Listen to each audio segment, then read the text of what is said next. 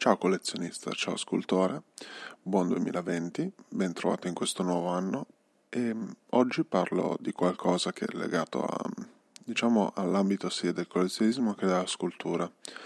e anche un buon proposito per quello che sono i prossimi giorni a venire di quest'anno, quello che potrebbe essere nuova, un rinnovato sentimento per quello che sono gli strumenti digitali.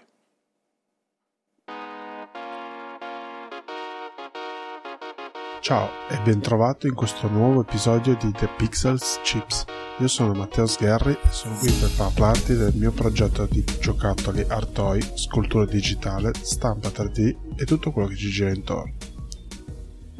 Prima di iniziare ti voglio ricordare che puoi seguire il progetto su Instagram, Facebook, Telegram, Twitter come The Pixels Chips. Il sito invece in crescita su WordPress è il seguente thepixelchips.com www.home.blog dove è possibile leggere alcuni appunti, notizie e vedere rendering e foto di giocattoli. Detto questo, iniziamo. Ed eccoci qua, in questo ritrovato anno, e parliamo di quello che sono cose ehm, relative agli strumenti digitali. Nel senso, sicuramente a Natale qualcosa avrete ricevuto riguardo di quello che può essere o la stampa 3D oppure qualcos'altro.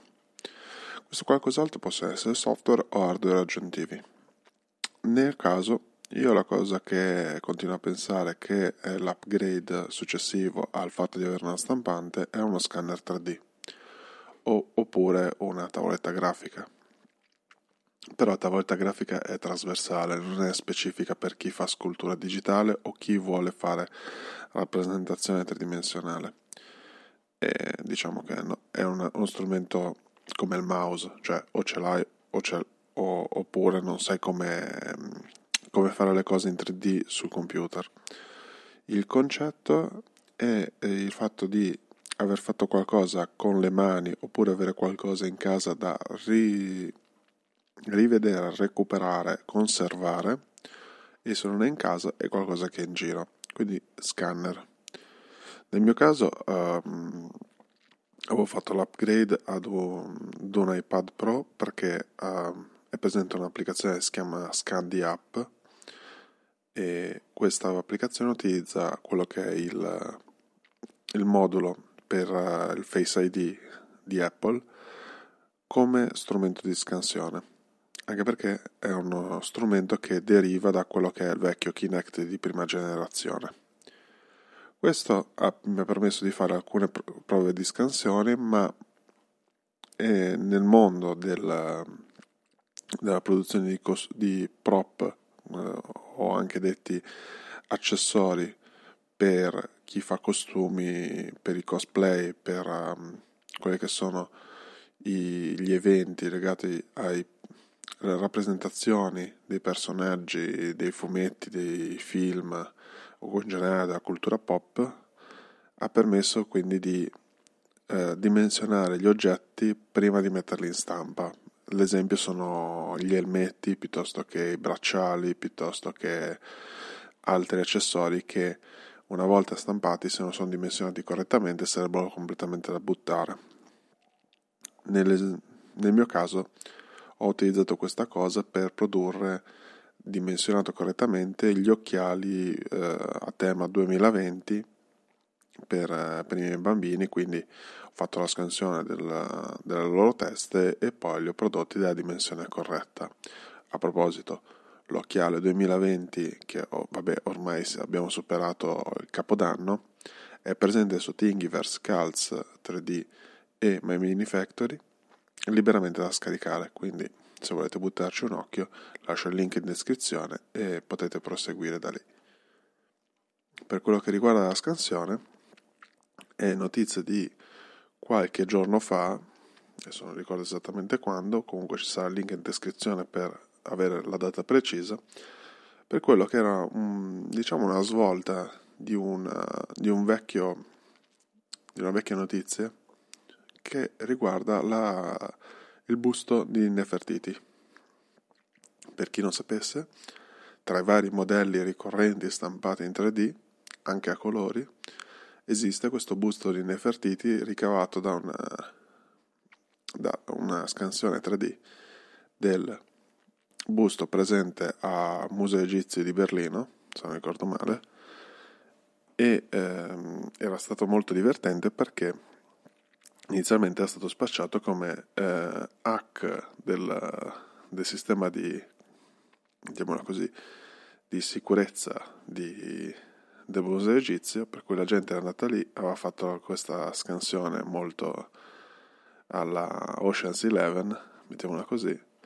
del, di questo busto, di questo modello 3D, di, questo, scus, scusate, di questa scultura 3D, la, rilasciandola libera, facendo questa cosa molto alla Robin Hood. E molto si era detto che era un'operazione di marketing, poi è stato rivelato che in realtà era una parte dei, dei dati presenti del museo piuttosto che altro. L'ultima visione su questa cosa è stato mese scorso, dicembre, in cui eh, il modello è stato rilasciato pubblicamente da Venom o Vinam, non mi, ricordo, non mi ricordo come si pronuncia esattamente, più che altro se non è tedesco o inglese, ehm, che ha rilasciato un modello 3D con tanto di eh, bump e texture, cioè le due due, eh, due immagini aggiuntive per dare effetti di rugosità e colore eh, del modello di questo busto ufficialmente con un'aggiunta che sta sotto la base. Sotto la base è presente un Common Creative License dove viene citato che deve essere, non deve essere commercializzato. Questa è una cosa molto divertente perché fa sempre riflettere sul discorso è legale, non è legale e quant'altro. Bisogna sempre fare riferimento alla licenza del rilascio della proprietà intellettuale del modello, da una parte, cioè quindi se io mettessi lì a eh, riprodurre il... Um, cos'era più? Uh, l'orologio, quello da muro di Felix the Cat, per esempio, quell'orologio inquietante con gli occhi che girano, la coda che batte, quello lì, se rilasciato in maniera a pagamento, perché io mi sono messo lì, avevo il modello a casa, volevo fare una piccola riparazione, in realtà ho fatto tutta la scansione del modello, l'ho rilasciato da stampare ma a pagamento, in quel caso lì infrangerei una proprietà intellettuale da valutare sempre sul fatto anche di quella proprietà intellettuale è ancora presente nel mercato, se sia ancora presente nel mercato. Quindi ci sono tutte e due le componenti, quindi da una parte il fatto che io ci lucrerei sopra e dall'altra anche il, bisogna fare attenzione che la proprietà intellettuale sia o meno presente nel mercato. Da questi punti di vista qua ci sono cose come i, l'ho ripetuto forse più volte, i, quello che riguarda Disney, piuttosto che altre aziende che sono molto aggressive in, questo, in rete. Ah sì, giusto, Disney, Lego e Games Workshop, per dirne tre su tutte, che se eh, trovano loro materiale rivisitato, commercializzato o rilasciato pubblico senza essere passati da loro, hanno diritto a poterlo rimuovere, salvo che sia fan art. Mettiamola così, se mettessi a fare la fan art di Topolino dichiarando a fan art e la commercializzasse, a quel punto lì avrei quel margine di grigio in cui poterci lavorare. Però vi consiglio sempre di eh, buttare un occhio prima al grado di proprietà intellettuale e ripassando su quello che è sul discorso della stampa 3D e della scansione 3D il caso del, del busto di Nefertiti, più che essere un problema di proprietà intellettuale, in questo momento qua è un pensiero trasversale su tutto quello che è arte e cultura. Cioè, qual è il valore di differente tra avere stampato 3D in casa il busto di Nefertiti e doverlo andare a vedere al museo di Berlino. Cioè, il valore aggiunto di andare al museo è sicuramente il livello culturale che mi viene proposto. Dall'altro, se io sono una persona di cultura e mi interessa la parte legata a tutto il discorso del mondo egizio, di quel periodo là, dei faraoni e quant'altro, può essere anche un modo da collezionisti poterlo, poter avere i modelli e riprodurli in casa da poter come dire, accrescere la mia cultura e poter toccare con mano non potendo fare un viaggio di quel genere lì. Mettiamo anche che non avessi investito in una stampante 3D e tutto quell'altra cosa, magari un viaggio a Berlino ci si poteva anche scappare. Però prendiamo una cosa ancora per assurdo. Uh, fare una, una visita a, alla piramide in, in Egitto era un discorso oneroso la possibilità di stampare un modello in scala preciso, come esiste su Thingiverse, c'è la piramide di Giza, Giza, non mi ricordo come, si pronuncia anche quello. Comunque è presente un modello lib- scarica- eh, scaricabile liberamente e eh, questo permette di valutare intanto che forma abbia e poi la sua sezione interna è curiosa per come è fatta come lavorazione permette di valutare quello che sono i percorsi interni, quindi tutta quella parte di ehm, pensiero di quello che si può derivare dalla, da, dalle architetture presenti su, quella, su quel tipo di, di edificio. E, ehm, quindi è un discorso che uno vada a crescere culturalmente. Se mi mettessi a commercializzare queste cose spacciandole,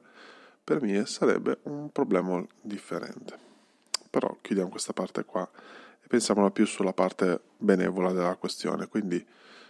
il fatto di poter avere la riproduzione di beni culturali è la possibilità di poter entrare in contatto con quello che è lo, tutta la loro eh, carica culturale, scusate il gioco di parole, quindi la possibilità di conoscerli, toccarli, vederli in scala ovviamente perché non posso riprodurre in casa tutta la pietà per, esempio. E questo permette di, mm, di avere non so delle classi di arte o di storia che possono vedere toccare con mano cose che sarebbero distanti. Questo da un punto di vista meno da collezionista mettiamola così meno da scultore però da un punto di vista di scuole, quindi c'è tutto il punto di vista delle scuole che questo diventa interessante. E ehm, invece per chi si occupa di scultura il fatto di poter avere questi modelli e poter avere una nozione migliore di quelle che sono le forme e quindi approfondire quello che sono tutti i, i discorsi delle profondità artistiche e quant'altro. Detto questo, non, non voglio aggiungere ulteriore benzina al fuoco, vi lascio tutti i link in descrizione e vi ringrazio. Buon 2020, ci sentiamo in questa nuova stagione che comincia praticamente da inizio anno. E detto questo, per ora chiudo qua. Come detto in apertura, puoi approfondire sia con le note dell'episodio che cercando nei social dei Pixels Chips. Ti ringrazio per l'ascolto. Don't panic e al prossimo episodio.